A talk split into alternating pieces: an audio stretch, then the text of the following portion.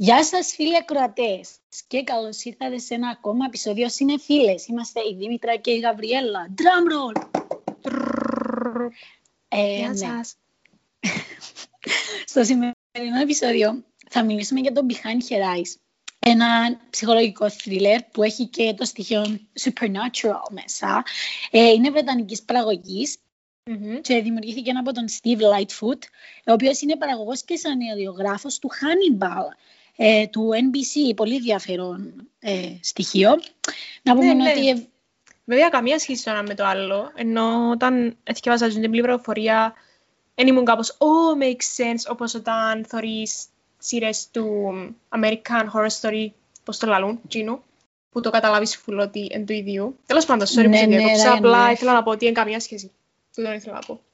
Ε, ντά, νομίζω ότι όμως το τον είναι ωραίο, επειδή πιστεύω είναι τα χάνε. Κάποιοι σκηνοθέτες έχουν δικών τους χαρακτηριστικών και καταλάβεις το που το μιλεί, να μαθαίνεις παραγωγές τους, οι σειρές τους, οι ταινίες τους, αλλά νομίζω το ωραίο είναι και να μπορείς να λάβεις και άλλα πράγματα. Και αφού το σχολιάσες, ήθελα να πω ότι εγώ ξενέρωσα λίγο όταν είχα δει το Ratched, ας πούμε, γιατί εγώ είχα ιδέα ότι ήταν του Ryan Murphy και καταλαβαίνω το που το πρώτο δεύτερο. Ξενέρωσε με το ότι πλέον κατάμνησε πάρα πολλά το ίδιο, ας πούμε, σαν πως ήταν ένα καινούριο season του American Horror Story. Οπότε εγώ θεωρώ το θετικό το ότι είναι κατάλαβα, ας πούμε, πώς ήταν από τον παραγωγό του Hannibal.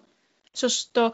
Ε, βέβαια, ας πούμε, εγώ ήξερα ότι ήταν που γίνον, οπότε ήμουν... Ε, έβαλα το να το δω όταν ήμουν σε mood για έτσι φάση. Καταλάβες, οπότε ξέρεις ότι είναι τον ίδιο, οπότε είσαι κάπως να δω ένα copy-paste, απλά different story που το τάδε. So, ναι. Αλλά συνεχίζουμε. Okay, συμφωνούμε όμως, συμφωνούμε. Εντάξει, βασικά η συγκεκριμένη σειρά βασισμένη στο μόνιμο μυθιστόρημα που εγγραφτήκε από τη Sarah Pinborough το δύο χιλιάδες δεκαεπτά.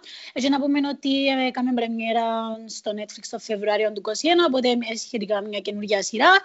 Ε, σκηνοθετημένη από τον Erik Richter Strand και πρωταγωνιστούν η Simona Brown, ο Tom mm-hmm. Bateman, η Eve ε, Hewson και ο Robert Aramayo. Sorry, απλά γελάσα με τη συγκάμωση. Ο Tom Bateman, ο Στής Παγάζια. Εντάξει, μπορείς να βγεις. Ναι, σήμερα είσαι πολύ μεγάλη με τα ονόματα, συγχαρητήρια. Ευχαριστώ, ευχαριστώ, πάω ιδιαίτερα. Να πούμε και έτσι λίγο την πλοκή. Ουσιαστικά, βασικά δεν ξέρω γιατί θέλω να το πω, ότι εγώ τη σειρά είδα την, επειδή μια μέρα ανεβακούμουν και είχαν μπει στο Netflix και έβλεπα τις δέκα τάσεις, ξέρω εγώ, στην Κύπρο. Ναι, ναι. Οπότε δεν ήξερα καν ότι ήταν βιβλίο μου πριν, εν κάτι ναι, που είχα μάθει στην πορεία. Α, actually, εν κάτι το οποίο, τέλος πάντων, να το πω μετά, να αναγκύψω. Ναι, ναι, ναι, ναι. Να πούμε λίγο για την πλοκή. Το Behind Her Eyes, ε, μια ιστορία για μια, δεν ξέρω, ανήπαντρη ή και χωρισμένη μητέρα, εγώ δεν καταλαβαίνω, χώρισε, δεν επαντρεύτηκε ποτέ, αλλά ήταν με τον σύντροφό της, που μπαίνουν σε, ε, βασικά ουσιαστικά μένει με το γιο της και δείχνει μας ότι μπαίνει σε μια παράνομη σχέση με το νέο της αφεντικό, που δεν ήξερε στην αρχή τέλος πάντων ότι ήταν το αφεντικό της όταν πρωτοβέχτηκε κάτι, δουλεύει σε ένα ψυχι... Ε, σε, δεν ξέρω, κέντρο ψυχικής υγείας, δεν ξέρω ποιος είναι ψυχίατρος και mm-hmm. γενικότερα δείχνει μας πώς ε, ξετυλίγεται η σχέση τους και στην ουσία δεν ε, είναι απλά έναν κανονικό ζευγάρι. Βλέπουμε ότι η κάπως η γυναίκα του ψυχίατρου ξέρω έχει κάποιες μαντικές ικανότητες και καταλάβαινε ότι κάτι πάει χει, προσεγγίζει την ερωμένη του και ξεκινά έτσι μια πάρα πολλά περίεργη σειρά με μια πρωταγωνίστρια η οποία είναι κολλητή με μια κοπέλα και ταυτόχρονα πάει και με τον άντρα της κολλητής της apparently. Ναι, βασικά η γυναίκα του ψυχιάτρου κάνει befriend την κοπέλα που δουλεύει για τον ψυχιάτρο, είναι η γραμματέας του και νομίζω υποπτεύκεται λίγο ότι τούτη κάτι παίζει με τον άντρα μου και η πρωταγωνίστρια, η πρωταγωνίστρια πώς τη λαλούν, η, η, Σιμό, η Σιμόνα Μπράουν. Το όνομα της όμως. Στην ταινία με, που δεν θυμούμε. Α, ah, οκ, okay, whatever, η πρωταγωνιστρία μας, επειδή νομίζω στις τελείες τύψεις που το κάνει το πράγμα στη γυναίκα, να το πω έτσι, πιστεύει ότι κάπως ένα... Εν ξέρω, ότι κάπως ένα, νιώσ, ένα νιώθει καλύτερα όταν... Επειδή θεωρεί τη γυναίκα... Όχι θεωρεί την. Η γυναίκα του ψυχιάτρου φαίνεται πάρα πολλά... Τι? Η Louise, λαλούν τη Louise στην ταινία. Σωστό. Η Louise θεωρεί ότι η γυναίκα του ψυχιατρού και βλέπει το ότι εμπολάξει μοναχική, εμμόνη της, λυπάται την και λίγο, μπλα μπλα μπλα. Οπότε αν κάπως εγώ αν κάνω το τη γυναίκα να νιώθει καλύτερα, ενώ με τη φιλία μου κάπως, να νιώθω και καλύτερα που αγιές καταστρέφω το γάμο της. Οκ, okay, τούτο να σχολιάσουμε μετά. Τούτον είναι η σειρά. Ναι, ουσιαστικά απλά ακούεται σαν μια, ξέρω εγώ, βαρετή... Όχι, ε, Όχι, ναι. όχι, ε, ακούεται ότι οκ, okay, μια και ξέρω εγώ πατά την άντρα της και... Βασικά ξέρεις τι ακούεται, έτσι όπως το είπαμε, ότι είναι απλά ένα ερωτικό... Ναι, ε, ναι, ναι, ναι, ναι. Ουσφανής, ερωτικό, τρι... Ε, triangle, love triangle. Τρια... Ναι, τριγώνο. Ναι, ενώ καμιά ναι, ναι. σχέση είναι μόνο τούτο, έχει πολλά άλλα πράγματα. Δεν πολλά βασικά, τέλος πάντων. Αλλά είναι μόνο τούτο, είναι το που θέλω να πω, εμπλέκεται μέσα των όλων, μπαίνει μέσα ένα ψυχολογικό θρίλερ που είπαν και πριν η Δήμητρα και λίγο πιο το supernatural, είναι μόνο τούτο. So, βασικά νομίζω ότι πριν να ξεκινήσουμε να την αναλύουμε, να προσθέσω ότι το βιβλίο ουσιαστικά εγγράφτηκε και από ό,τι θυμούμε είχε σκοπό να αναδείξει το astral projection, που το astral ναι. projection ενόταν και καλά, εν είμαι σίγουρες ή δεν ξέρω αν το άκουσες, αν ξέρεις παραπάνω πράγματα για τούτον, να διόρθωσες με αν κάνω λάθος, ναι. ε, χρησιμοποιούνται η ψυχολογία, η ψυχιατρία, θεραπεία, το πράγμα, ότι και ε, καλά, ας πούμε, υπνοτίζωσε. Ναι, ναι. Ε, δεν ξέρω αν είμαι σίγουρη αν χρησιμοποιείται που certified, νομίζω χρησιμοποιείται, αλλά αν είμαι σίγουρη. Απλά θέλω από κάτι, επειδή νομίζω να παίξει λίγο ρόλο στην απόψη μας εμάς των θκυο για την σειρά γενικότερα. Εγώ είδα το πράγμα ότι για το astral projection που πριν την αρκείψω καν, που ένα σχολείο κάτω από τη σειρά που έπιανα την ευρώ, είχε σχολεία και απλά έγραφε τούτη σειρά για το astral projection. Οπότε ήμουν προετοιμασμένη ότι κάτι έτσι είναι να είναι. So, το μου θέλω να πω είναι ότι εσύ δεν είχες τίποτε, ας πούμε, ιδέα και απλά... Εμπήξες τούτε σειρά σε κάποια φάση, I guess. Ναι. Ε, ναι. Αυτά. Okay. Α, θέλω να το πω, γιατί νομίζω παίζει σημαντικό ρόλο στο ότι εγώ ήμουν OK with it πριν ξεκινήσω τη σειρά. Καταλάβες. Ναι, δάμε όμως που θέλω, θα ήθελα να το πω και πριν και είπα, ας πούμε, να το αφήσω, αλλά να το πω, αφού το αναφέρες. Εγώ, mm. εν τούτο μου είπες ότι είχα την ευρύ τυχαία, ας πούμε, στο Netflix, απλά επειδή έγραφε νότες τις τάσεις και ήμουν κάπως OK. Ίσως για τα πιουλαράσα, ξέρω. Ναι. ναι, όμως, επειδή εγώ έχω το σύστημα και όταν τελειώνει κάθε επεισόδιο να σπούν αρέσκει μου και θεωρώ comments και τα λοιπά, είχα δει έναν πόνιμα spoilers, όχι για το τι είναι να γίνει, για ας πούμε και δεν ξέρεις τι είναι να γίνει και να τα περιμένεις όλα. Το overhype.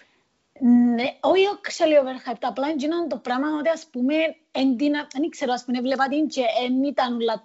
Δεν ήξερα να γίνει, αλλά ταυτόχρονα ένιωθα ότι ήμουν πολλά προετοιμασμένη, ότι α, κάτι ε, ας πούμε ρε φίλε, έβλεπα, ναι, έβλεπα comments, ας πούμε, ε, η Adele είναι εκείνο που δείχνει. Και ήμουν κάπως τώρα ρε φίλε, νόσο, γιατί τα θέλω τώρα τα comments, εντάξει, όταν να μου πεις, τα γιατί συνεχίζεις να τα βλέπεις, απλά και όπου θέλω να προσθέσω ότι εγώ ανακαλύψα ότι είχε να κάνει με το, με το astral projection, επειδή κάποιος...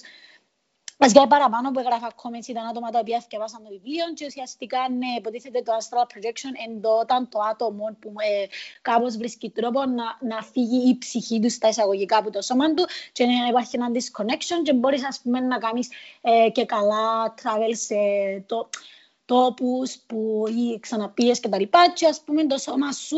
Ε, ε, και καλά έχει και άλλες διαστάσεις από ότι στον υλικό κόσμο που είμαστε με το σώμα μας και μπορεί η ψυχή μας ή το υποσυνείδητο μας, δεν ξέρω και εγώ τι, ε, και δάμε που εμπλέκεται το supernatural. Και εντάξει, mm-hmm. δεν ξέρω αν θέλεις να το σπάσουμε σε, ενώ με τη σειρά το πώς γίνονταν τα γεγονότα ή αν mm-hmm. θέλεις να...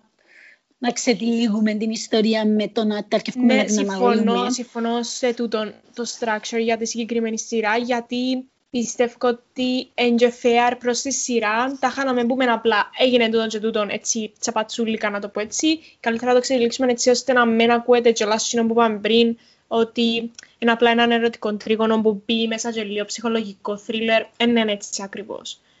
Ναι, πώς θέλεις. Ε, βασικά ξεκινάει η σειρά. Ναι, νομίζω ξεκινάει η σειρά. Είναι η Λουίζ, η οποία είναι έτσι, φαίνεται από την αρχή ότι είναι έτσι λίγο μόνη της και... που την αρχή δείχνεις ότι βλέπει κάποιους εφιάλτες που θεωρεί νομίζω ότι η μάμα της που πεθανίσκει μετά νιώθει ότι είναι να χάσει το γιον της. Τέλος πάντων, κάτι κρυπιόνιρα τέλος πάντων, δεν μπορώ να τα εξηγήσω, αλλά είναι λίγο κρυπή. Και οπότε αν ξέρεις πριν αρχήν ότι εσύ τα προβλήματα με τον ύπνο της, η Λουίζ παίζει λίγο ρολόγια πιο μετά το πράγμα και ετοιμάζεται να βγει για να βρεθεί με μια φίλη της. Η φίλη της τελικά στείνει την και βρίσκει κάποιον, ναι, για να... Βρίσκει κάποιον, hey, what, όχι, oh, sorry, στείνει την η φίλη της σαν μέσα στον μπαρ, συγγνώμη για τον κεφαλικό, και ε, πάει και διά, που by the way, εκείνο ήταν λίγο basic κάπως, όχι basic, αναμενόμενο, ας πούμε. Ποστό, λαρίς, κλισέ, κλισέ που ήθελα να πω. Ε, τα είχα που πάει και διά σε κάποιον και λέει του sorry, sorry που σου έσωνωσα όλα μου τα ποτά πάνω σου και ξέρω εγώ, let me, ε, bla bla. Εντάξει, τέλος πάντων, και γνωρίζει τούτον που είπαμε πριν, τον ψυχίατρο που πάλι θυμούμε το όνομα του, ο οποίος by the way Σκοτσέζος και η προφορά του που τη μια στιγμή ε, ενευρίαζεμε και που την άλλη ήταν πάρα πολύ καυλωτική. Ο David. Α, ναι, ο David που ήταν ο ψυχίατρος, ναι. Sorry, τι να πω, γνωρίζει τον τέλος πάντων τσαμέ. Έχουν κάτι moments, ξέρω εγώ, παίρνουν καλά, συζητούν για bla bla bla. Και μετά όταν πάει να τη φιλήσει, βασικά γίνει φιλά τον, δεν ξέρω, και κάπως μπορώ να το κάνω τούτο, και φεύγει. Όπως τον, δεν ξέρω, Christian Grey στο Fifty Shades ή κάτι. Τέλος πάντων. Μοιάζει το λίγο, νομίζω, φέρνει λίγο. Ναι, ναι, λέω έτσι, ξέρεις εσύ. Mm. Τέλος πάντων. Και την επόμενη μέρα όταν πηγαίνει στη δουλειά, βρίσκει τον μπροστά της, πολύ αναμενόμενον, αλλά εντάξει, οκ, okay, εμπειράζει.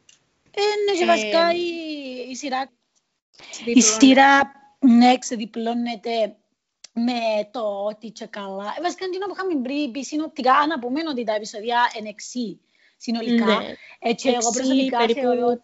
πενήντα λεπτά το καθένα, sorry, ναι. Ναι, και θεωρώ ότι αν έβλεπες το πρώτο, το πέμπτο και το έκτο ήταν αρκετά. Γενικά θεωρώ ότι το δύο, τρία και τέσσερα ήταν απλά φίλες, αλλά ναι, βασικά ξεκινάει η σειρά με το πώς ε, κάπως Τσίνος ε, ε, ε, θέλει πολλά πολλά να κάνει κάτι, ας πούμε, με τη Λουίς, αλλά θεωρείται νουλή με ένα σογραφείο κτλ.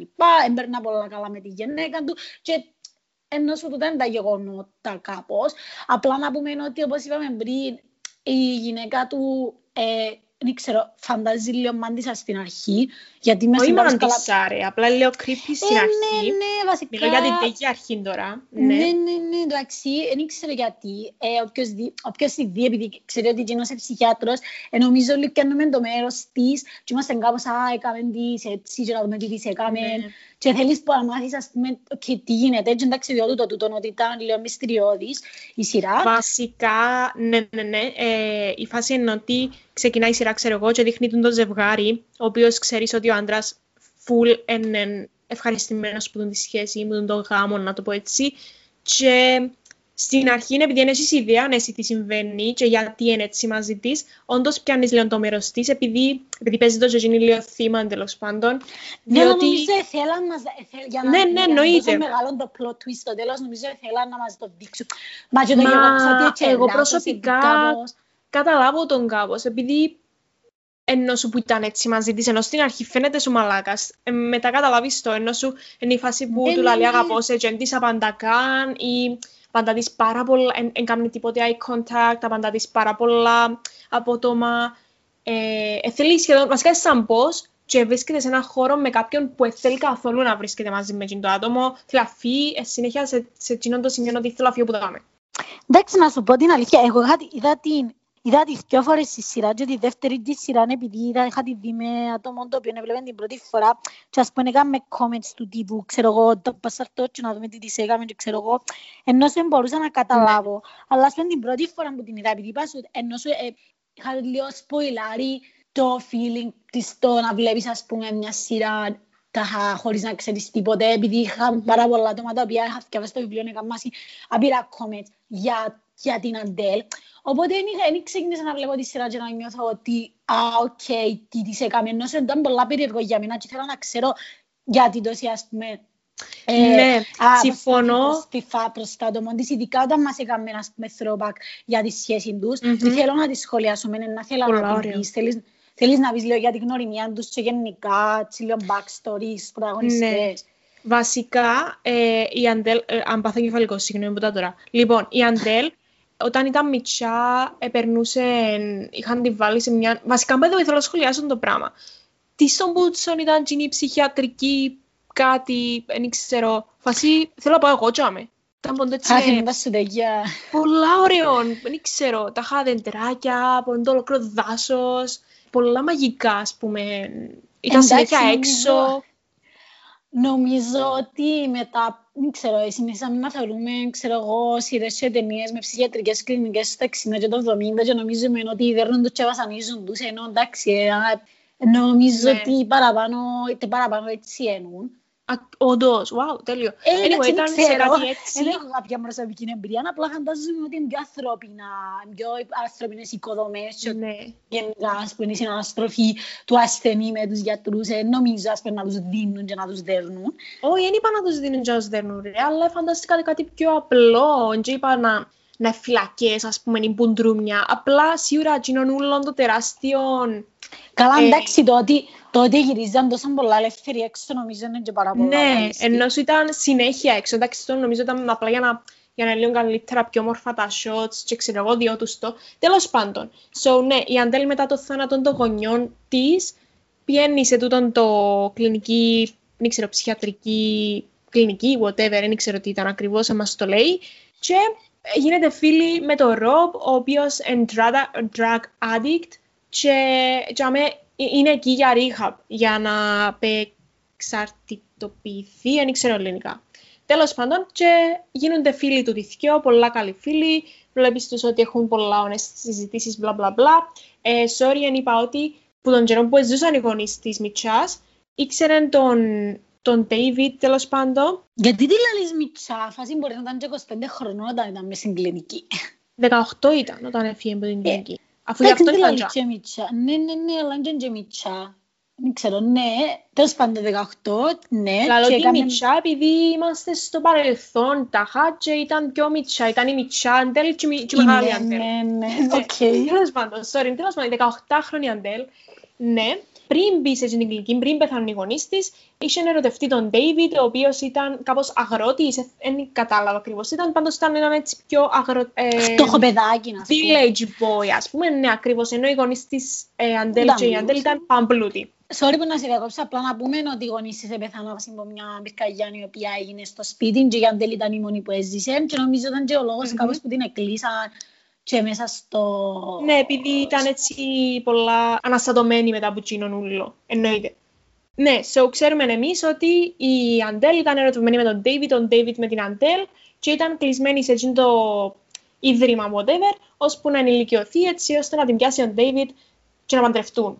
Και τούτα είναι όλα τα flashbacks κάπως που βλέπεις την Αντέλ να μιλά με τον Rob για τον David, για τη ζωή γενικά, γενικά να γίνονται φίλοι, μπλα μπλα μπλα, τούτον είναι το backstory των τριών τους. Είναι και βασικά τούτον είναι το που πρέπει ας πούμε να κρατήσει κάποιος και απλά δείχνει σου ξαφνικά ότι βλέπεις εν τω μεταξύ όταν πάει πίσω και κάνει σου διάφορα throwbacks για να σου δείξει τον backstory των πρωταγωνιστών. Είναι εντελώς διαφορετική, δηλαδή βλέπεις μια Αντέλ που έχει ορεξηγές ζωή, πολλά χαριτωμένη, πολλά ας πούμε, δεν ξέρω, playful, πολλά ζωηρή και η αγάπη τάχα που έχει για τον David και γενικά κοινός πέσει για εκείνη είναι πάρα πολλά μορφή και στο τέλος δείχνεις απλά μια Αντέλ ψυχρή, ξέρω εγώ, ξαπλύω ψυχάκιαν, ε, ο Ντέιβιτ δεν της λαλικά να αγαπώσει, οπότε ναι, κρατάς mm-hmm. συνέχεια, συνέχεια σε μια αγωνία να δεις okay, τι έγινε και τι μυστικά τους ενώνουν, τι κοινά έχουν κτλ. So, ναι, και μπορεί να πει κάποιος ότι επειδή είναι και μικρή σειρά υπάρχει ας πούμε μια αγωνία και θέλεις να τελειώσεις, αλλά εγώ πάω, όπως σας είπα και πριν, θεωρώ ότι κάποια, ας πούμε, ξέρω εγώ, τα... Το δύο, τρία και τέσσερα ήταν απλά φίλες. Επίσης θέλω να σχολιάσω ε, το, το γενικό. Το θεωρώ το πράγμα γιατί ο, εν τούτη, ε, γενικά με πειράζει μια σειρά να ξετυλίγεται έτσι λίγο αργά. Ε, μιλώ όπως τον Dark που σου είπα πόσο με εκνευρίζει που έκανα δέκα ώρες να κάνουν μια σκηνή. Αλλά δεν το θεωρήσα τόσο, ενώ δεν το παρατήρησα εγώ το πράγμα. Επειδή ξέρα κιόλας ότι είναι έξι επεισόδια, τώρα μου έβαλες την όλη την ιστορία σε τέσσερα επεισόδια.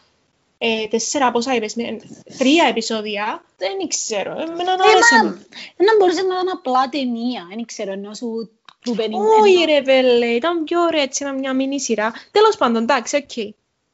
Εντάξει, θέλω να σχολιάζω βασικά να σταθώ λίγο στο ότι δεν είχε αν δεν τελειώνουν όπως τελειώνουν, θα μου αρέσει να πολλά. Νομίζω ότι κάπως καταλάβεις λίγο καλύτερα. Ας πούμε, αν απλά η αιτιολόγηση της συμπεριφοράς της Αντέλ ήταν ευηδία, επότιζε την, ας πούμε, ξέρω, απλά χάπια, ήταν να μου κάπως okay, μαλακία. Συμφωνώ πάρα ε, πολλά. Ε, το ending ήταν τελείο για εμένα. Ήταν πολλά πρωτότυπο και δεν το περιμέναμε τίποτε. Απλά... Μπράβο. Να μιλήσω λίγο. Και επίσης, it made so much sense. Θέλω όταν φτάσουμε στο τέλος και να το πούμε, να πούμε όλα τα πράγματα που ήταν σαν ε, hints ότι τούτον είναι. Φάση δεν ήταν απλά ότι έδειξες το και κάπως, α, οκ, okay, τα χάρισε κάπως, ναι, ο ναι, μαλάκα, ναι. Επειδή, α, ε, α, α. Καταλάβες, θέλω πάρα πολλά να το πούμε. Εντός πάντων, θέλω να σου πω ότι που το είδα, που το βλέπα τη δεύτερη φορά, ενώ σε πιάνω... Εθώρες, α, τέλειο που το είδες τη δεύτερη φορά. Ναι, ναι, και τα χαίμουν κάπως, γιατί, άτε ρε φίλε... Και εν τω μεταξύ, κάτι που μου άρεσε πάρα πολλά που το είδα... Εντάξει, νομίζω ότι αρέσει μου παραπάνω που το είδα δεύτερη φορά, γιατί καταλαβαίνα κάποια πράγματα παραπάνω. Σε μια φάση, λαλεί η Αντέλ στο τηλέφωνο του David, να πάω να πιω καφέ. Και ας πήγαν κάπως τσινός στράθυλης, να μην ευριάσεις. Και μου κάπως δέξει μαλακά. Όχι, είχε πει έναν όνομα, ναι, είχε πει το όνομα του καφέ. Ναι, αλλά θέλω να σου πω ότι όταν το βλέπεις πρώτη φορά, απλά είσαι κάπως δεν ξεκενώ, ας πείτε τι γίνεται, αλλά να το δεις δεύτερη και κάνεις κάποια μικρά hints, ενώ νομίζω είναι πολλά πιο ωραίο. Και εν τω μεταξύ, δημιουργούνται σε πολλές ερωτήσεις, π.χ. που είχαν κάποια shots που πάνω, και είσαι κάπως ok, γιατί ο καμεραμάν δείχνει μας άμα και πέθανε η γιαγιά της και θέλει την πάνω, ας πούμε. Δείξαν κάποια πράγματα που είναι εύκολα νοημά, αλλά εύκολα μετά στο τέλος, και άμα τα δεις δεύτερη φορά να χτυμάς τα παραπάνω. Ε, άρεσε μου, ε, δεν ξέρω, πιάσα το, πιάσα σε μονότερμα, αλλά για να μην τα αξιάσω. Άρεσε μου πάρα πολλά, που κάπως θετικά, καλά συνούλα νόημα, δηλαδή ας πούμε ο τρόπος που σου έδειξε κάτι, ο τρόπος που σου έδειξε κάτι και γιατί σου το έδειξε, ας πούμε, είχε μια κοινή σειρά που πίσω. Τι άλλο, ναι, ε, μπορώ να πω, ας πούμε, ότι οι ερμηνείες άρεσαν μου πάρα πολλά, δηλαδή, εντάξει, okay, ήταν οκ. Okay. Ε, άρεσε μου η ιστορία, ήταν κάτι πρωτότυπο και νομίζω ότι τούτο φταίει επειδή βασίζεται πάνω, δηλαδή δύο credit, ας πούμε, στη συγγραφέα του βιβλίου. Εντάξει, ενώ σου είναι μια σειρά που... Ξέρεις τι μου θύμισε λίγο. Θυμάσαι το... μια σειρά που είχαμε δει και σχολιάσαμε ε, στο ράδιο παραπάνω. Ήταν το Μορτέλ, κάτι τέτοιο που λέγεται. Και είχαμε Μα... δει ότι πάλι... What? Θυμίσες το Μορτέλ. Όχι, θυμίσαι μου το ότι πάλι είχε μια πρωτοτυπή ιδέα και τάχα ήταν έτσι, δεν ξέρω να κάνω θόλου έτσι. Ήταν κάτι με μάγια, εθίμουμε καν τάχα τι ήταν το main theme του. Αλλά θύμισε μου το σαν comment, ότι έχω το ίδιο comment με εκείνη τη σειρά, να το πω έτσι, ότι ήταν πολλά ε, πρωτότυπη ιδέα του το με το astral projection και ξέρω εγώ. Ναι, ήταν αρκετά πρωτότυπη και εν τω μεταξύ είναι επειδή αναφέραμε το και είπαμε κάτι για το τώρα. Να πούμε ότι... Είπαμε. Ναι, ναι, ναι, είπαμε τα χατένια, απλά δεν συνδέσαμε με τη σειρά. Ουσιαστικά ah, δεν συνδέσαμε ναι. με τη σειρά με την έννοια ότι η Αντέλ, ένα από τα πράγματα τα οποία κάπως μετανιώνει, ενώ τον, τον είχε γίνει κάπως η πυρκαγιά στο σπίτι της. Η Αντέλ δεν ήξερα ένα θυμό με κιόλας, μπορείς να αναφερθήκες. Έκαμε εκείνη τη στιγμή, εκείνον το πράγμα, ναι, όταν η ψυχή της ήταν αλλού κάπως και την ώρα που φεύγει. Sorry, την ώρα που φεύγει η ψυχή σου, υποτίθεται, η ψυχή σου, η άβρα σου, δεν ξέρω, υποτίθεται ότι το σώμα σου παραλύει, οπότε με δυσκολία σε φέρνει κάποιος πίσω στην πραγματικότητα. Βασικά, έδειξε μας το ζητών το πράγμα, η σειρά και ήταν ωραίο, επειδή έκαμε το σε κάποια φάση και η Λουίζ και απλά ο γιος της για να την επαναφέρει στην πραγματικότητα έπρεπε να παωρήσει πέντε λεπτά ή κάτι, ενώ σου με δυσκολία φέρνεις πίσω στην κανονικότητα κάποιος. Οπότε, ναι, ουσιαστικά, το astral projection είναι η φάση που κάπως κάνεις escape από το σώμα σου και όπως είπες και εσύ, δεν μπορούσε να επαναφέρνεσαι απλά με το να σου γύσει κάποιος επειδή δεν υπάρχει καμιά επαφή, ξέρω εγώ, της ψυχής σου, να το πούμε έτσι, με το σώμα σου. Οπότε, αν δεν επιστρέψει και καλά το πνεύμα, η άβρα πίσω στο σώμα, κάπως ενώ σου έχει κάποια επαφή με το χώρο. Οπότε νιώθει ενοχές για τον λόγο που έχασε τους γονείς της. Και δηλαδή που ήθελα να σε ρωτήσω εσένα, ε, θυμάσαι αν το έμαθε που μόνη της ή αν της το έμαθε κάποιος, το πράγμα να το κάνει μια Αντέλ. Α, ε, όχι. Νομίζω ήταν εντός... που μόνη της δικών της research και έτσι. Ναι, επειδή νομίζω επειδή η Τζετζίνη έβλεπε νεφιάλτες και τα λοιπά. Όχι, δεν έβλεπε. Δεν έβλεπε. Όχι, εντούτον, sorry. Ναι, ναι, ναι, μήνε, μήνε, μήνε. Ναι, ναι, κατάλαβα, κατάλαβα, κατάλαβα, ναι, ναι, ναι. Τέλος πάντων, και τούτον είναι ουσιαστικά. Οπότε, δεξίασα γιατί κάμω αναφορά σε τούτον το πράγμα, γιατί ξεκίνησα να το λαλώ. Ήθελα να εξηγήσουμε βασικά τι είναι το astral projection, ξέρω εγώ, μπλα, μπλα, μπλα, οκ. Τέλος πάντων, ναι, οκ, fair. Και να πούμε ότι επειδή η Αντέλ μπορεί τέλος πάντων να κάνει τούτο το πράγμα, εμείς σαν θεατές βλέπαμε τι να ξέρει κάποια πράγματα τα οποία ήταν λίγο περίεργα και στην αρχή, εντάξει, σε κάπως δά, πίσω, επειδή γράφει το ότι είναι supernatural, αγχώνεσαι να μέσα σου δείξει καμιά βλακία του τύπου ότι, ξέρω εγώ, σκευάζει τα χαρτιά ή τον καφέ, αλλά εντάξει, ευκήγεν ωραίο στο τέλος μπορώ να πω, okay. Οπότε βρίσκονται πολλά πρωτοτύπων και άρεσε μου πολλά που είναι βασιστικές σε κάτι, ας πούμε, αφύσικο, αλλά βλακία, τύπου. Κατάλαβα τι θες να πεις. Και το άρεσε μου γιατί το astral projection, ας πούμε, είναι και κάτι το οποίο δεν είμαι και σίγουρη, ας πούμε, έχει και ανθρώπους οι οποίοι ισχυρίζονται ότι μπορεί να το... Που το κάνουν, ναι, που το κάνουν, που το... Ναι, οπότε άρεσε μου, ναι. Ναι, αυτά για το συγκεκριμένο θέμα και βλέπουμε την πρωταγωνίστρια ότι όταν κάνουμε κάποια πράγματα... Ναι, ξέρεις να σου πω κάτι, μια σχεδοκίνηση με μια μπάσα, νιώθω ότι ήταν η πιο irrelevant και πιο χαζή χαρακτήρας που όλους. Ρε φίλε, ας πούμε... Α, να σου πω, ε, δύο πράγματα έκαμε που μου άρεσαν, γενικά αρέσκε μου, απλώς έκαμε δύο πράγματα που μου άρεσαν. Το πρώτο ήταν όταν είχε τούτη την ιδέα για τον εαυτό της, που νομίζω η ίδια έβαλε τούτη τα πέλα του εαυτού της, ότι εν το θύμαν ή ότι όλοι κάνουν την ό,τι θέλουν ή ότι εν λίγο people pleaser, ας πούμε. Και λαλή της η κολλητή της, η οποία η κολλητής της ήταν η πιο irrelevant που όλους και ξέρεις το πολύ καλά. Λιτράλι έρχεται απλά για να συμβουλέψει την, την Λουίζ. Και μου κάπως εσύ τι κάνεις με τη ζωή σου, απλά ήρθες, τι είσαι η godmother της. Τέλος πάντων. Fairy godmother. Τέλος πάντων. Και έλαλε της η κολλητή της υποτίθεται ότι ξέρω εγώ είναι σωστό το που κάνεις και που κα... είσαι... τα έχεις και φιλίες με τη γυναίκα, αλλά έχεις και σχέσεις με τον άντρα και μπλα μπλα μπλα. Και όρκης με, είσαι τα πιο ηλίθια επιχειρήματα του τύπου μια φορά δεν μπορώ και εγώ να διασκεδάσω, μια φορά δεν μπορώ και εγώ να με πιένω με τους κανόνες. Σε κάποια φάση είπε της ότι και θέλεις να ζω τη ζωή μου όπως θέλεις εσύ, όχι απλά καμνείς ηλίθια πράγματα. Ρε, ας πούμε, τούτα βλαβούλα λέει, είσαι ακριβώς η λόγη που μου άρεσε. Όχι ότι, ξέρω εγώ, κόφτει με και πάρα πολλά, ότι απατούσε, ξέρω εγώ, τα χασινητητά, ήξεραν ότι τούτος ο άνθρωπος και ήταν και τη γενέκα του. Απλά εγώ θεωρώ την πάρα πολλά μανή, με την έννοια ότι, ας πούμε, ρε φίλε, οκ, καμίς το και καμίς το συνειδητά, αλλά εσάνα και αρέσκεν της κιόλας, ας πούμε, αρέσκεν της πολλά ή πάρα πολλά, ας πούμε, η παρέα της Αντέλ. Ναι, ρε φίλε, και ας πούμε, τα δεν ξέρω, ρε φίλε, θέλω να την κρίνω, ας πούμε, για το ηθικό κομμάτι και να το παίξω, ας πούμε, τώρα κριτής και να μου πω, απλά είχα την βρει πάρα πολλά χαζή, ας πούμε, έτσι, ήταν εκατόν με τον παντού και ειδικά, ας πούμε, όταν ξεκινήσαν και καταλαβαίνουν ότι, α, κάτι πολλά σημαντικό για μένα. Είναι ένα πράγμα, ας πούμε, τα χανά. Ενώ σε να έχεις μια παράνομη σχέση με έναν παντρεμένο. Σωσυγίνες. Περιμένε ένα λεπτό. Εσύ δεν έχεις παράνομη σχέση. Ο σύζυγος έχει παράνομη σχέση. Ναι, ναι, ναι. Που τσίνο. Τέλος πάντων, κατάλαβες εσύ.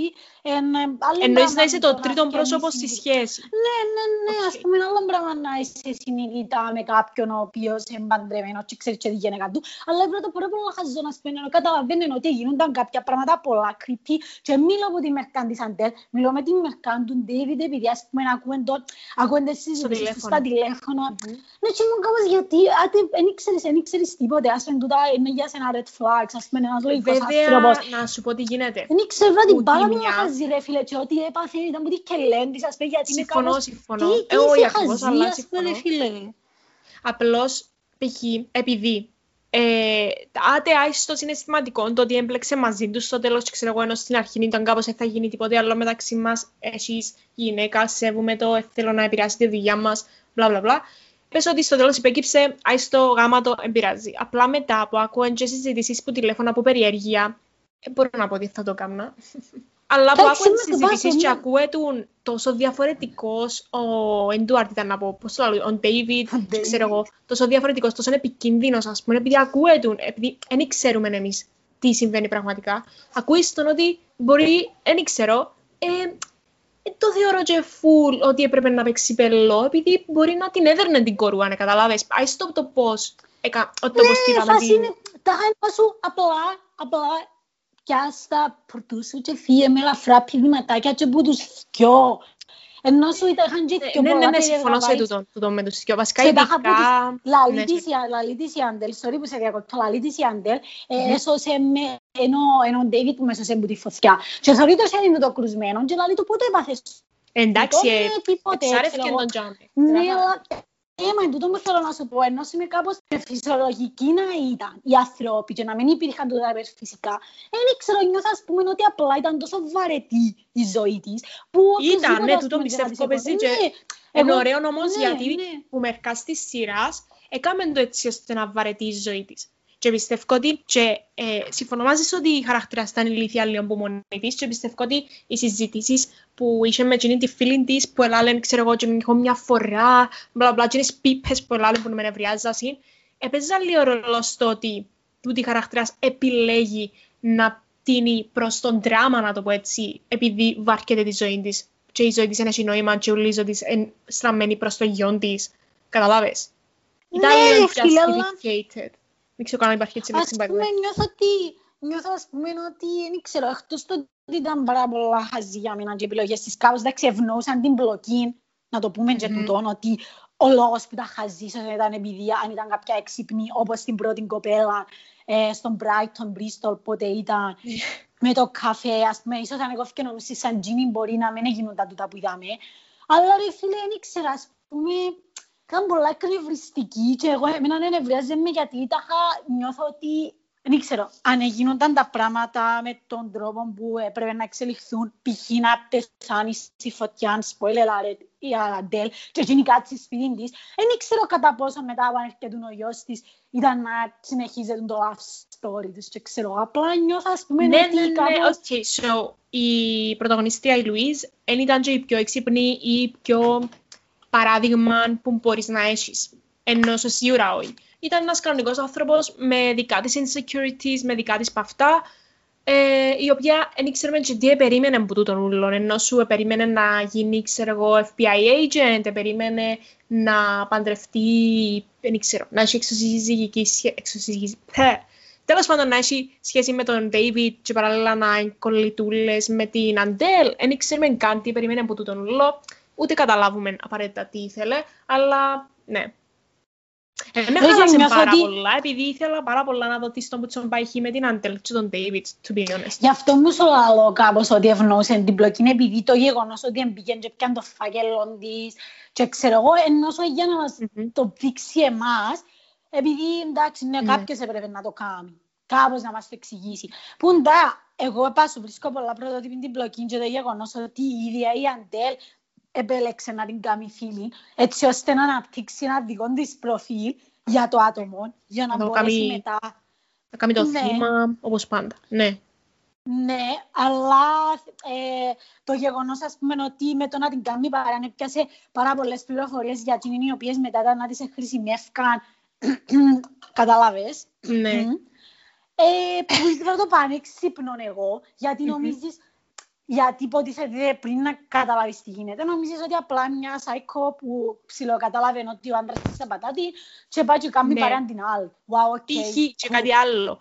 Ε, ήταν κάτι που μου άρεσε. Απλά στέκομαι δαμέ. Θυμήθω τι θέλεις να πεις για να το συνεχίσεις. Απλά στέκομαι λίγο δαμέ στο ότι στην αρχή φαίνονται σου πάρα πολλά forced κάποια πράγματα που κάνει. Δηλαδή την πρώτη φορά που πιένει ο άντρας της γραφείο. Βασικά όχι την πρώτη φορά. Την μια μέρα πριν πάει πρώτη ναι, φορά ναι, ο άντρας της γραφείο. Βγαίνει μαζί του και κάπως «Μπορώ να δω το γραφείο του David» και είσαι κάπως εσύ, ξέρω εγώ, να μπορεί να τα ελέξεις όλα, κόρη. Ναι, εντάξει, μπράβο. Αλλά εσύ λόγο. Ναι, ναι, ναι, και εν τούτο που ήταν να σου πω, τάχα και εγώ ας πεθυμούμε ότι όταν την έδειχνε να μιλά να ήταν στο γραφείο του μάστρου του και να μιλάς στον μάστρο και να του λέει ναι, νομίζω θα αρέσει στον David αυτός ο χώρος. Μου κάπως, συγγνώμη, η μαμά του, ας πούμε, εννοεί. Ναι, ακριβώς. Αλλά κορίτσι, εκείνας, ας πούμε, πόσο παλαβός θα είχα, γιατί να πάρεις τη γενεγά σου μαζί σου, ας πούμε. Δεν ξέρω, νόσο κάποια πράγματα, δεν ξέρω, απλά βλάκας και εκείνος. Ε, μα κάποιον τρόπο, εντάξει, νομίζω και αμέ, κάπως ήθελε να σε... Του, ο λόγος που έπιε μαζί του ή που σου έδειξε να με δέχεται π.χ. ο David να έρχεται μαζί του, whatever, ήταν για να σου βάλει λίγο η σειρά τούτον το πράγμα μες στο νου, ότι τι είναι τούτον το weird ζευγάρι που πάει η γυναίκα του σαν τη μάμα του και επί, ε, ε, θωρεί τα ούλα σαν το γεράκι και ξέρω εγώ. Επίσης κάτι άλλο, όταν πιένει η Αντέλ σπίτι, σπίτι της Λουίς για να πάει γυμναστήριον η μισή μου, και μαλακά, ορκίζουμε καμέν εξονυχιστικών έλεγχων ουλών του σπιτιού. Και ζητάνε μου έτσι. Μου κάπως, κόρη μου, δεν μπορεί να πας στο τόιλετ, να έξινες στο τόιλετ, με ξέρεις να πάεις, μπορεί να κατατροφηθείς, αλλά είναι παντού. Και μου κάπως... Εντάξει, γινόν όμως δεν ήταν τόσο περίεργο, επειδή και εγώ ανεβαίνα στο σπίτι της κορουάς που ξέρω εγώ με και κατομίνει ο άντρας μου, ο φίλος μου, και εγώ ήταν να μου κάπως και να τα δω ούλα. Αλλά εντάξει, ενώ σου... Δεν ξέρω, ήταν τα χαρτά, δεν ξέρω. Απλά όλα βγάλουν νόημα στο τέλος. Ναι, ναι, ναι. Γι' αυτό θέλω να το χτίσω, να πιένω, ναι. Ναι, εντάξει, γενικά ο μικρός αρέσει μου πάρα πολλά γιωστής, ήταν πολλά γλυκός. Να σου πω κάτι, ήταν που τις σειρές, ας πούμε... Λυπηθήκα τον πάρα πολλά. Ναι, μάνα μου, νομίζω είναι πιο κρίμα που λούσε. Α, spoiler alert! Θέλω να σου πω κάτι. Η σειρά τελειώνει όπως τελειώνει. Με τη σκηνή στο αυτοκίνητο. Σειρά τελειώνει όπως τελειώνει. Ναι, και αμέ τα είχα δείχνει στο κοινό το πράγμα και με κανένα στοιχείο, ότι απλά μπλα μπλα μπλα πας σε μια ώρα εκδρομή. Ναι, ξέρεις ότι στο βιβλίο η τελευταία σελίδα λέει, ξέρω εγώ, η Λουίς, τάχα μου, τσίνη τέλος πάντων, λέει στο τέλος. Εντάξει, πρέπει να δω τι είναι να κάνω και με τον Μιτσίν, αλλά Μιτσίς εμπαθαίνουν συνέχεια ατυχήματα. Τάχα και καλά και να σκοτώσει. Τελείω. Ναι, ευτυχώς που, βασικά όχι ευτυχώς, αλλά they didn't go there στη σειρά. Αν και, εντάξει, ενώ σου ένιμε στο νου σου λίγο, έτσι όπως το θωρεί πάρα πολλά σαν εμπόδιον κάπως, η λαλή του, τώρα είμαστε μόνο οι δυο μας. Και λαλή της, ο, ο, ο, ο άλλος λαλή της, ε, και ο Άνταμ. Και κάπως, α ναι. Εν τω μεταξύ, θέλω πάρα πολλά να σου κάνω μια απορία. Τα είχα την πρώτη φορά που έγινε το πράγμα που έγινε, ξέρω εγώ, στο πηγαδάκι, έφκανε κάποιον αλφα νόημα. Μετά κάθομαι και σκέφτομαι, τάχα γιατί το συνεχίζει. Και κορί, αφού τα λεφτά έχει τα, αφού τα λεφτά είναι της Αντέλ, τάχα τη ζωή μπορεί να την έχει. Εκείνη που θέλει, που τάχα και καλά ο λόγος. Τι πώς, κορί, αφού δικά της τα λεφτά. Ποιος, ποιος έχει. Η Αντέλ. Η Αντέλ, ναι. Ναι, η Αντέλ. Ενώ σου την πρώτη φορά που έγινε εκείνο που έγινε, ναι, ναι. Βρίσκω μια λογική, αλλά μετά τη δεύτερη δε φίλα, θέλει να σε χωρίσει ο γέριμος, άρεσε να σε χωρίσει αφού τα λεφτά είναι λάλης ρε, αφού ούλον τούτον ήταν επειδή θέλουν των δικών της. Ναι, ναι, ναι, ναι, όμως τα λέω σου στην αρχή, έφκαλε μου νόημα μια καλύτερη ζωή, κάτι που δεν είσες ποτέ και τα λοιπά και τα λοιπά, καταλαβαίνα το, αλλά ύστερα και εγώ καλά να φες σε θέλει, μπορείς να έχεις οποιοδήποτε αρσενικό στον κόσμο. Κορίς ο Παπάρος, μιλάς τώρα, μιλούμε για σάικο, μιλούμε για ό,τι πιο σάικο είδες ποτέ στη ζωή σου. Ναι ρε φίλε, απλά πιστεύω ότι αν ήταν τόσο εξυμνήνα μπορούσα να το εσύ τούτο που κάνει για ασκή, power δικών της, δεν ήξερα να μπει στο σώμα του Προέδρου, με κοφτεί, τέλειο, και τα απλά είναι τόσο limiting. Ναι, αλλά για να μπει στο σώμα του Προέδρου... Ναι, δεν ξέρω, αρέσει μου. Ναι, δεν ξέρω σου ότι ήταν ωραίο. Απλά είχατε σκεφτούμουν το πάρα πολλά σοβαρά, ότι αν με τη ζωή που θέλεις, έχεις την και αποκτήσεις την ήδη και απλά βρίσκεις έναν τέλειο μαύρο με, δεν ξέρω, σούπερ κούκλο με κοιλιακούς και κάνεις την πάλη. Γι' αυτό μου ήμουν κάπως. Ποιος θέλει ας πέρα να του μιλάει έτσι και τα χαϊκόρια ήταν αποθ. Ναι, κατάφερε την κορή σε δυο μήνες που να καταλάβει ότι είναι εκείνο που ερωτεύτηκε, είναι σαν κοτσούμπαλη και να βρει άλλη. Έτσι, να μην μέσω σαν της άλλης και να γίνεται συνέχεια αυτό το πράγμα. Ναι, ναι, ναι, γι' αυτό που μου κάπως τα πέλε, τέλος πάντων, οκ, να το προτείνουμε στη συγγραφία που να γράψει το δεύτερο βιβλίο. Βαρέθηκα να διακριτικό πλέον τον Ντέιβιντ. Τώρα θα πάω στον, δεν ξέρω, Νάια χώρα. Ηνωμένες Πολιτείες Αμερικής. Ναι, oh my god. Ένα μπω στο σώμα, αν ήξερα, του ενός αστροναύτη για να πάω στο διάστημα. Ε, θέλω πάρα πολλά να δω πώς είναι να είσαι η Billie Eilish, οπότε θα πάω σε μια συναυλία της. Εγώ κάτι με Kim Kardashian ή κάτι, δεν ξέρω. Τι είναι το μαλλί, τέλος πάντων, τέλος πάντων. Κιού. Της Adele. Τι να αρέσει και πολλά. Έχει πάρα πολλά γίνον το creepy, creepy, το psycho η Adele, πάρα πολλά. Να ξέρετε φίλε, τα είχα νομίζω το πιο μεγάλο plot twist πέρα από το τέλος εν το γεγονός ότι ε, ο... What the fuck είναι το όνομα του? Ρο. Ναι, ότι ο Ρο, κουρή για μένα, τα είχα ήταν ο αγαπημένος μου κάπως μάνα μου τους δέτους και δεν ήξερε μου κάπως πέντα κρίμα και μακάρι να ζουν μαζί στο σπίτι και να είναι όλα καλά. Και λέω και εγώ εντάξει πρέπει κάτι να του κάνουμε τούτη, πρέπει να τον ήξερω και απλά μετά στο τέλος ήμουν κάπως. Βασικά, ως το τέλος ήσουν κάπου, α, το πάμε τούτο, what the fuck, οκ. Okay. Καθώς ξεδιλίγεται η ιστορία, καταλαβαίνουμε ότι ο Ρομπ επέθανε, εσκοτώσαν τον κάποιος. Βασικά, καταφέρουμε να δούμε πώς επέθανε ο Ρομπ, δεν το ξέρουμε. Τα είχα πέσει σε ένα πηγάδι, τέλος πάντων. Και στη συνέχεια στραμμένη την προσοχή της η σειρά σε κάποιες φάσεις στο πηγάδι. Ξέρεις, κάνουν τα πλάνα που... Ε, μπαίνει μέσα στο πηγάδι και θωρείς ένα sharing π.χ. Καταλάβες. Τέλος πάντων και χτίζει τούτον όλων των θάνατων, να το πω έτσι, και θέλεις να δεις τι έγινε με τον Ρομπ. Τέλος πάντων, κάτι θέλω να πω πριν. Μιας σύλλα λέμε για πράγματα που μας αρέσαν πάνω στη Λουίζ πριν. Θέλω να πω και κάτι που μου άρεσε, ότι άρεσε μου πάρα πολλά η ηθοποιία των δυο γυναικών της σειράς, πάρα πολλά. Εγώ να διαφωνήσω γιατί τουλάχιστον τη Λουίζ. Κόρη ας πει η Αντέλ, τα είχαν τάξει ενώ σου μπράβο της. Mm-hmm. Αλλά δε φίλε, τι σου άρεσε πάνω στη Λουίς, ήταν τίγιας με χαζί, δεν ξέρω. Ρε, άρεσε το χαρακτήρα ρε, μιλούμε για την ηθοποιία, άρεσε μου πάρα πολλά. Τι ηθοποιία ναι, κάμε κόρυπε και στο τέλος. Όχι, ρε, μιλούμε γενικά για την ηθοποιία και στο τέλος τα είχα που έγινε εκείνο που έγινε και έγινε το creepy βλέμμα, καταλάβες ποιο. Α, ναι, ναι, ναι, ναι, ναι, ναι, ναι. Που, by the way, δεν ξέρω ρε φίλε, αλλά... Το τελευταίο σε θύμισε πάρα πολλά Jordan Peele, ξέρω εγώ, τώρα... Ναι, βασικά ε... νιώθω και λίγο ότι ήταν inspired, ότι δεν ήταν, ας πούμε, έτσι έτυχε. Επειδή ήταν μέσα στο αυτοκίνητο, πάλι, πάλι καταλάβει κάτι ότι πάει χει, ξέρεις εσύ. Ο Μιτσής εννοώ, το μωρό, γυρίζει θωρεί τον η μάμα, ξέρεις εσύ. Εν τω μεταξύ είναι το ίδιο πράγμα να πλάντεις με ένα astral projection, ξέρω εγώ, απλά ναι, human... Human identity theft, δεν ξέρω. Mm-hmm. Ε, ε, αν ήταν να μπορούσε να, να θεωρηθεί η ταινία του Jordan Peele. Σειρά, ναι, συμφωνώ. Ε, βασικά, όχι. Να σου πω γιατί. Γιατί για να θεωρηθεί, όχι να θεωρηθεί, για να είναι full σειρά η ταινία Jordan Peele να πρέπει να έχει έναν deep meaning, ας πούμε, που πίσω. Ενώ του deep ενίσχυν, δεν μας έκοψε που ενίσχυν, αλλά ενίσχυν. Είσαι, ενίσχυν. Ε, ναι, είσαι το να μην εκατόνεσαι μες τα τσίθκια των άλλων και να είσαι λίγο πιο κόψον. Ή απλά, και θέλω να το πω και να το πω απειρή έμφαση, απλά πια την καμμένη πυροσβεστική και μην κάνεις astral projection άμα ο άλλος πεθάνεις εκεί μέσα, θα το σώσεις με το να βγάλεις εξήσεις σου και να πάεις να το δεις. Εντάξει, πόσο τέλεια που κάθε να είσαι το χρώμα του. Καθόλου. Γιατί να μπορούσε να λίγο πιο... Ναι, ήταν φατσιτόν, ενώ σου να μπορούσε να το καταλάβεις από την ηθοποιία.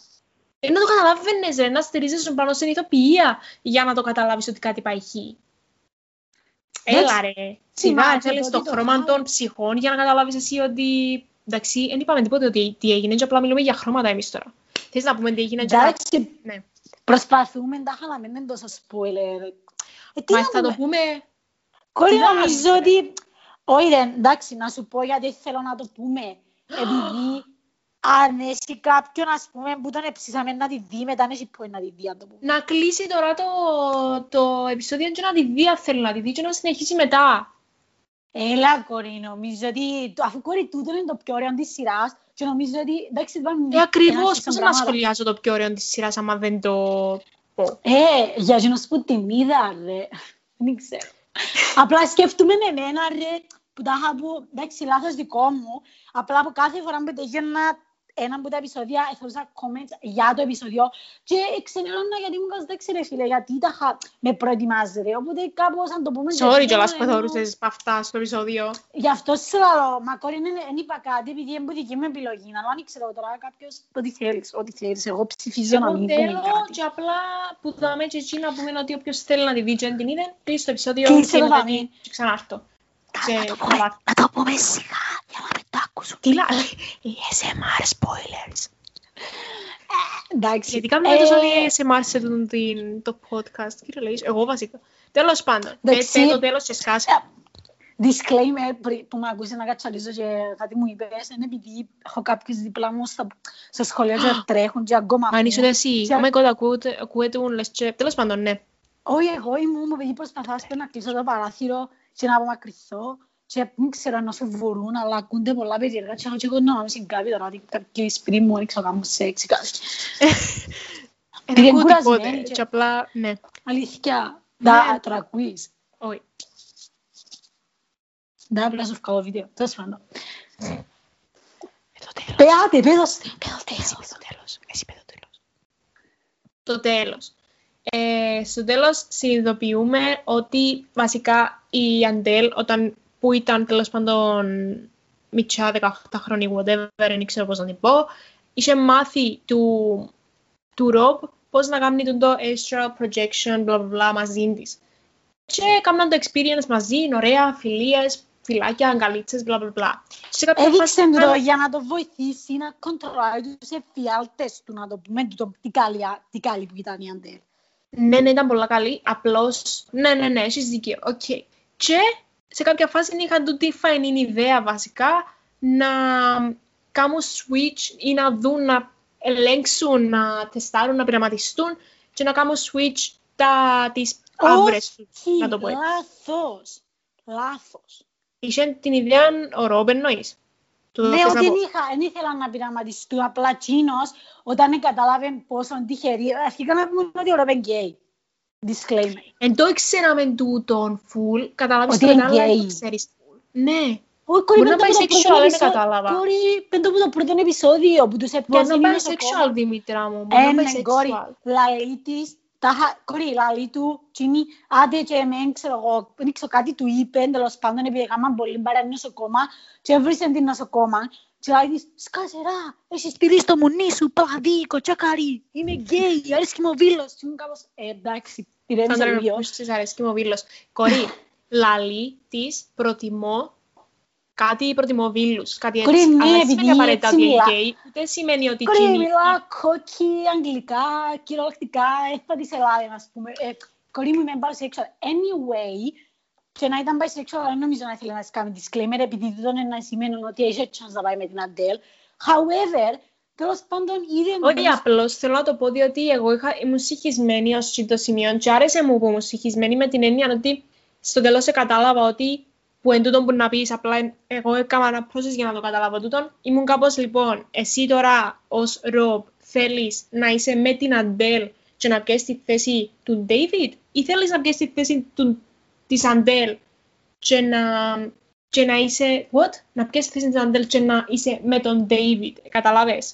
Τα είχα θεωρούσες ότι και τους και ζηλεύκαν τους κάπως, ε, είχαν γίνον το look το θέλω τη ζωή σου, θέλω σε, θέλω τη ζωή σου, δεν ξέρω. Και ήταν ωραίο που στο τέλος ήμουν κάπως, α, είναι τον David που ερωτεύτηκε τούτος, οκ, okay, καταλάβες. Εγώ βασικά επειδή ξέρω. Δική μου, εγώ ήξερα αυτός, εγώ είχα καταλάβει τέλος πάντων ότι είναι γκέι. Εγώ καταλάβαινα και που τα ρήμαξ που τις έκαμε σε ψυχιατρία του τύπου καλά και να του δώκεις στην περιουσία σου καλά. Εγώ, εγώ πιστεύω απλά περίμενε να αφήσεις που τα με και μετά και τέτοια πράγματα. Ναι, γι' αυτό που σου λέω ότι δεν ήξεραν τι ήθελε για τον ίδιο. Δεν τον ήθελα να πω. Ναι, ναι, τα είχα επειδή έλαλουσαν και όλα στο diary το τι αγαπώ, την αντέλει κτλ. Θεωρούσα ότι εντάξει ρε φίλε, νοιάζεται και τα λοιπά. Όμως όταν ήταν στο σπίτι και έβλεπεν τους και λαλεί ε, τα χαϊσάστε τέλει και ξέρω εγώ και να ζητέδαμε. Εγώ που και αμέ κατάλαβα ότι θέλει τον David επειδή η Αντέλη okay. του πει στον μπάνιο πριν να της προτείνει την ιδέα με το πάμε να κάνουμε ξέρω εγώ ε, να mm-hmm. βάλουμε μπρέζες πάνω μας και να πεθάνουμε, δεν ξέρω τι. Ε, πριν, πριν να το κάνουμε τις συζητήσεις, είπαν του κινητήρια λύση, μπορείς να μιλήσεις μαζί μας και σίγουρα είναι ανάγκη να πάεις πίσω.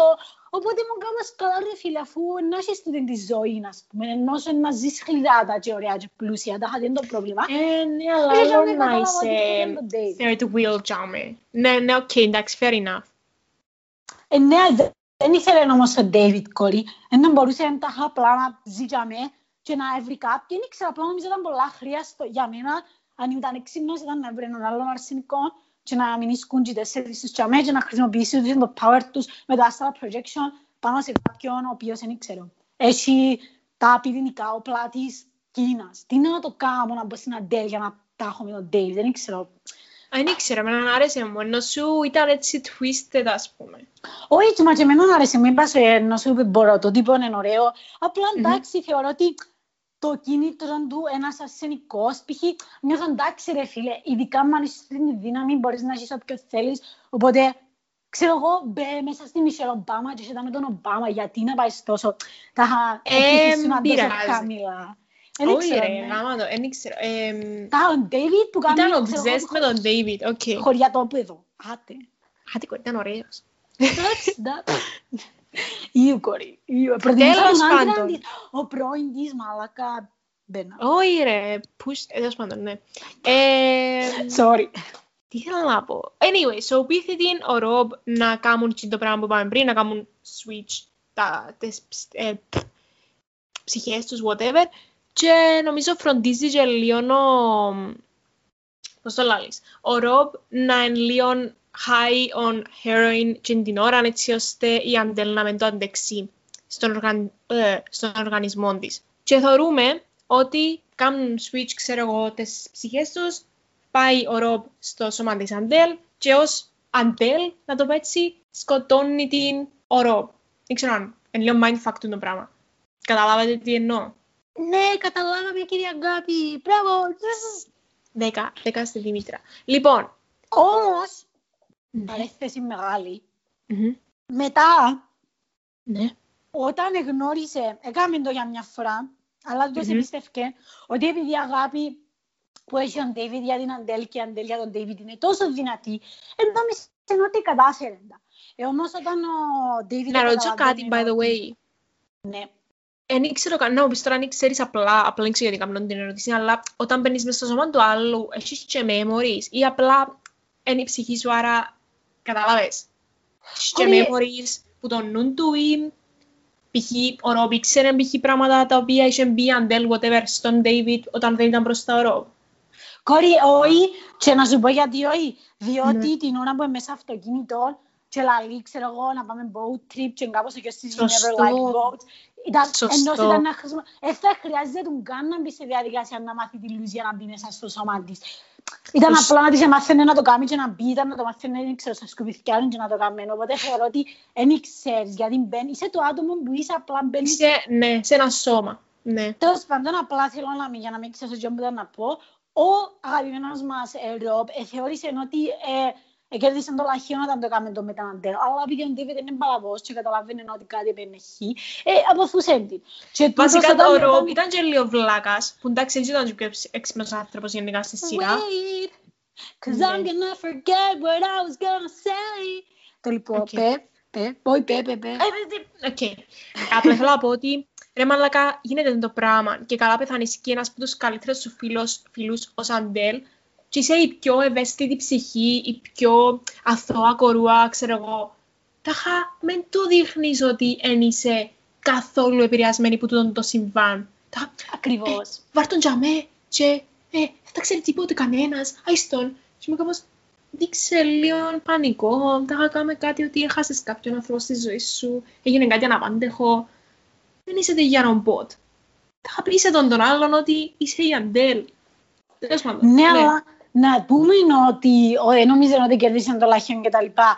Και όταν είδε για πρώτη φορά ότι μιλούσε με μια άλλη σε ένα καφέ, εντάξει, τίποτε ερωτικό μεταξύ τους, αλλά αν ήξερε mm-hmm. τι να κάνει, και αντιδράσει πάρα πολλά του τύπου να σκοτώσω τον κάτσο, ας πούμε.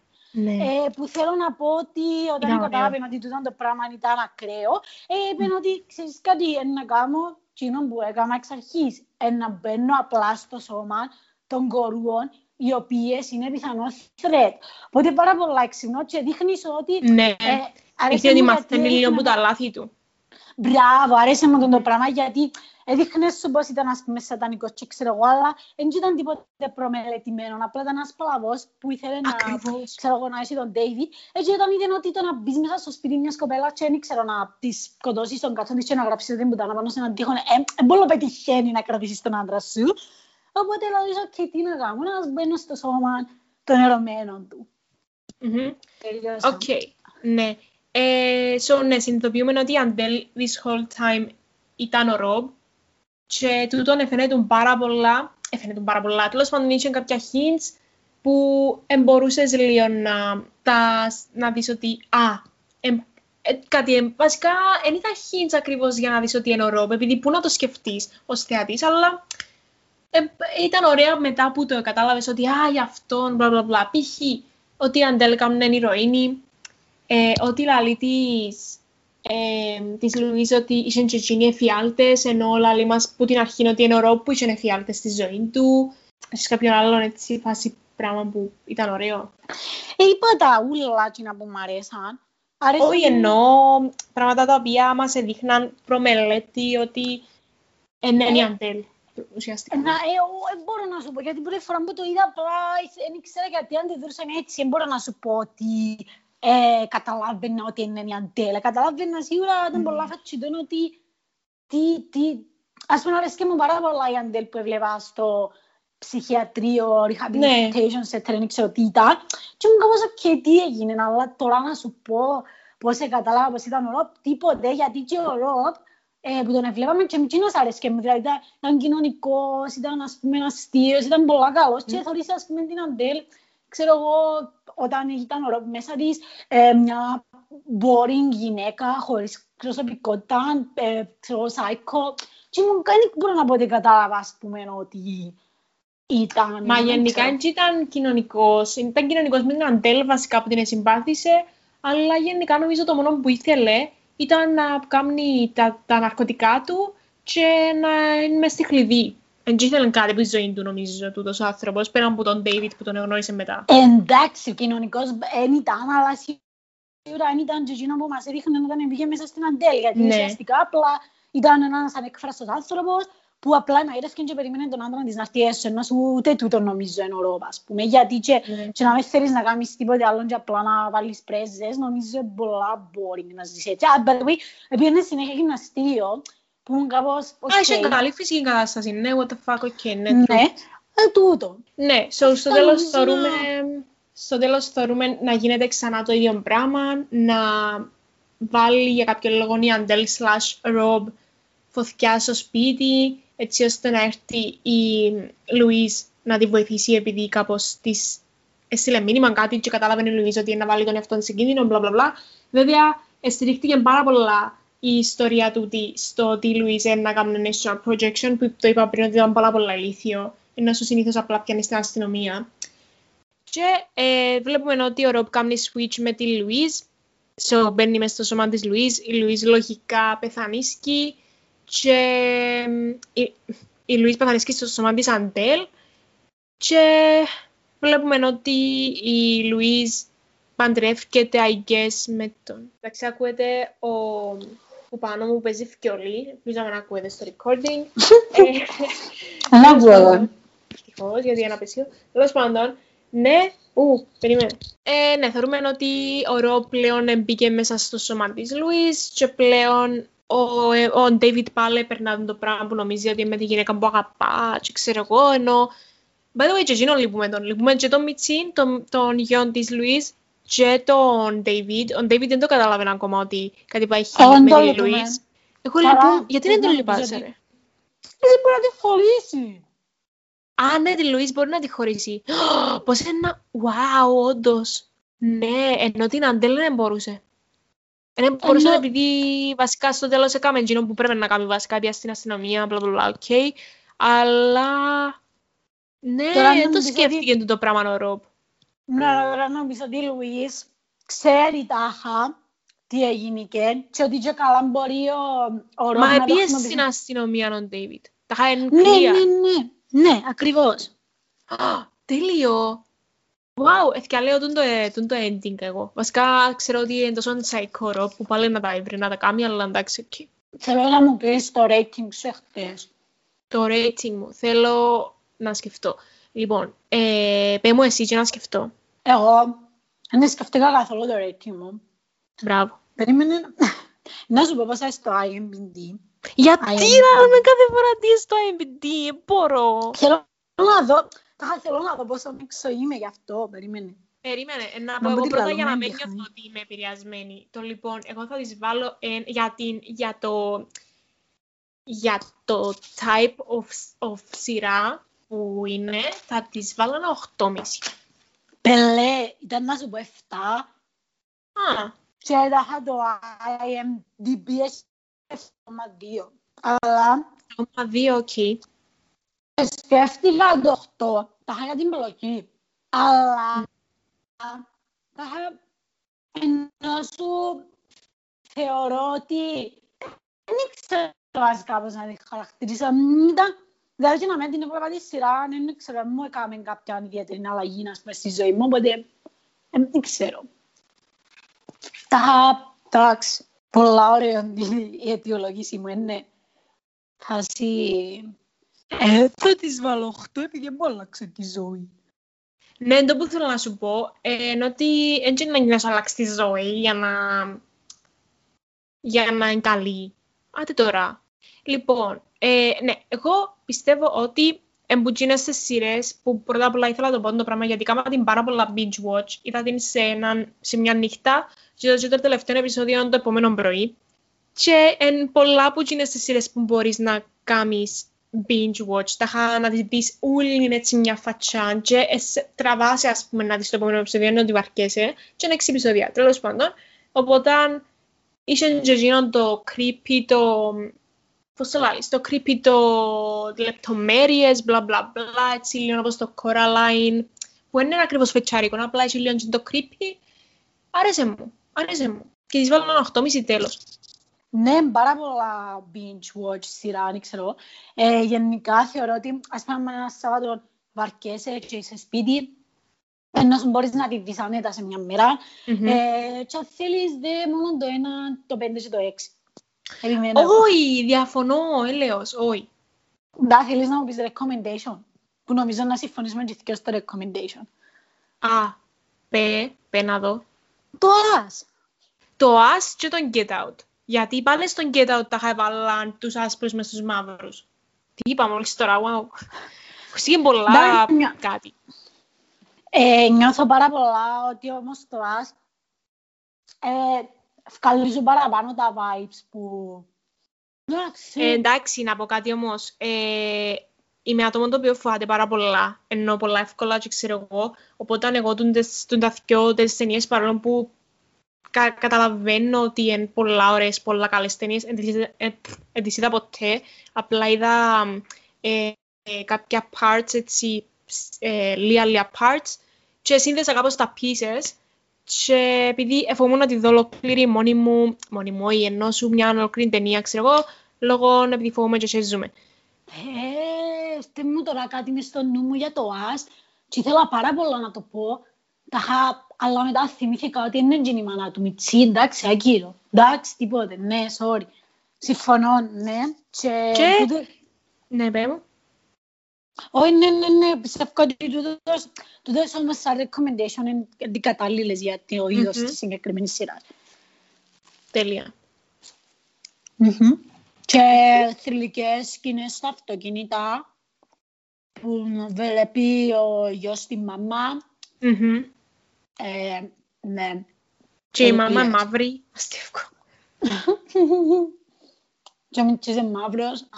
Και η μαμά έχει crazy eyes πάρα πολλά και οι δύο ηθοποιοί πραγματικά κάνουν πάρα πολλά το crazy stare, πραγματικά, μπορώ άλλο. Και χοριζόνι. Ναι. Οκ. Αυτά λοιπόν για σήμερα. Κάνετε μας like στο Facebook και follow στο Instagram και αυτά. Thanks. Μας στέλνει Cineφίλες. Το Cine με τα αγγλικά και το Φίλες με ελληνικά και με τόνο. Στο Ιωτά. Και με τόνο, ναι. Ε, ευχαριστούμε. Bye. Bye.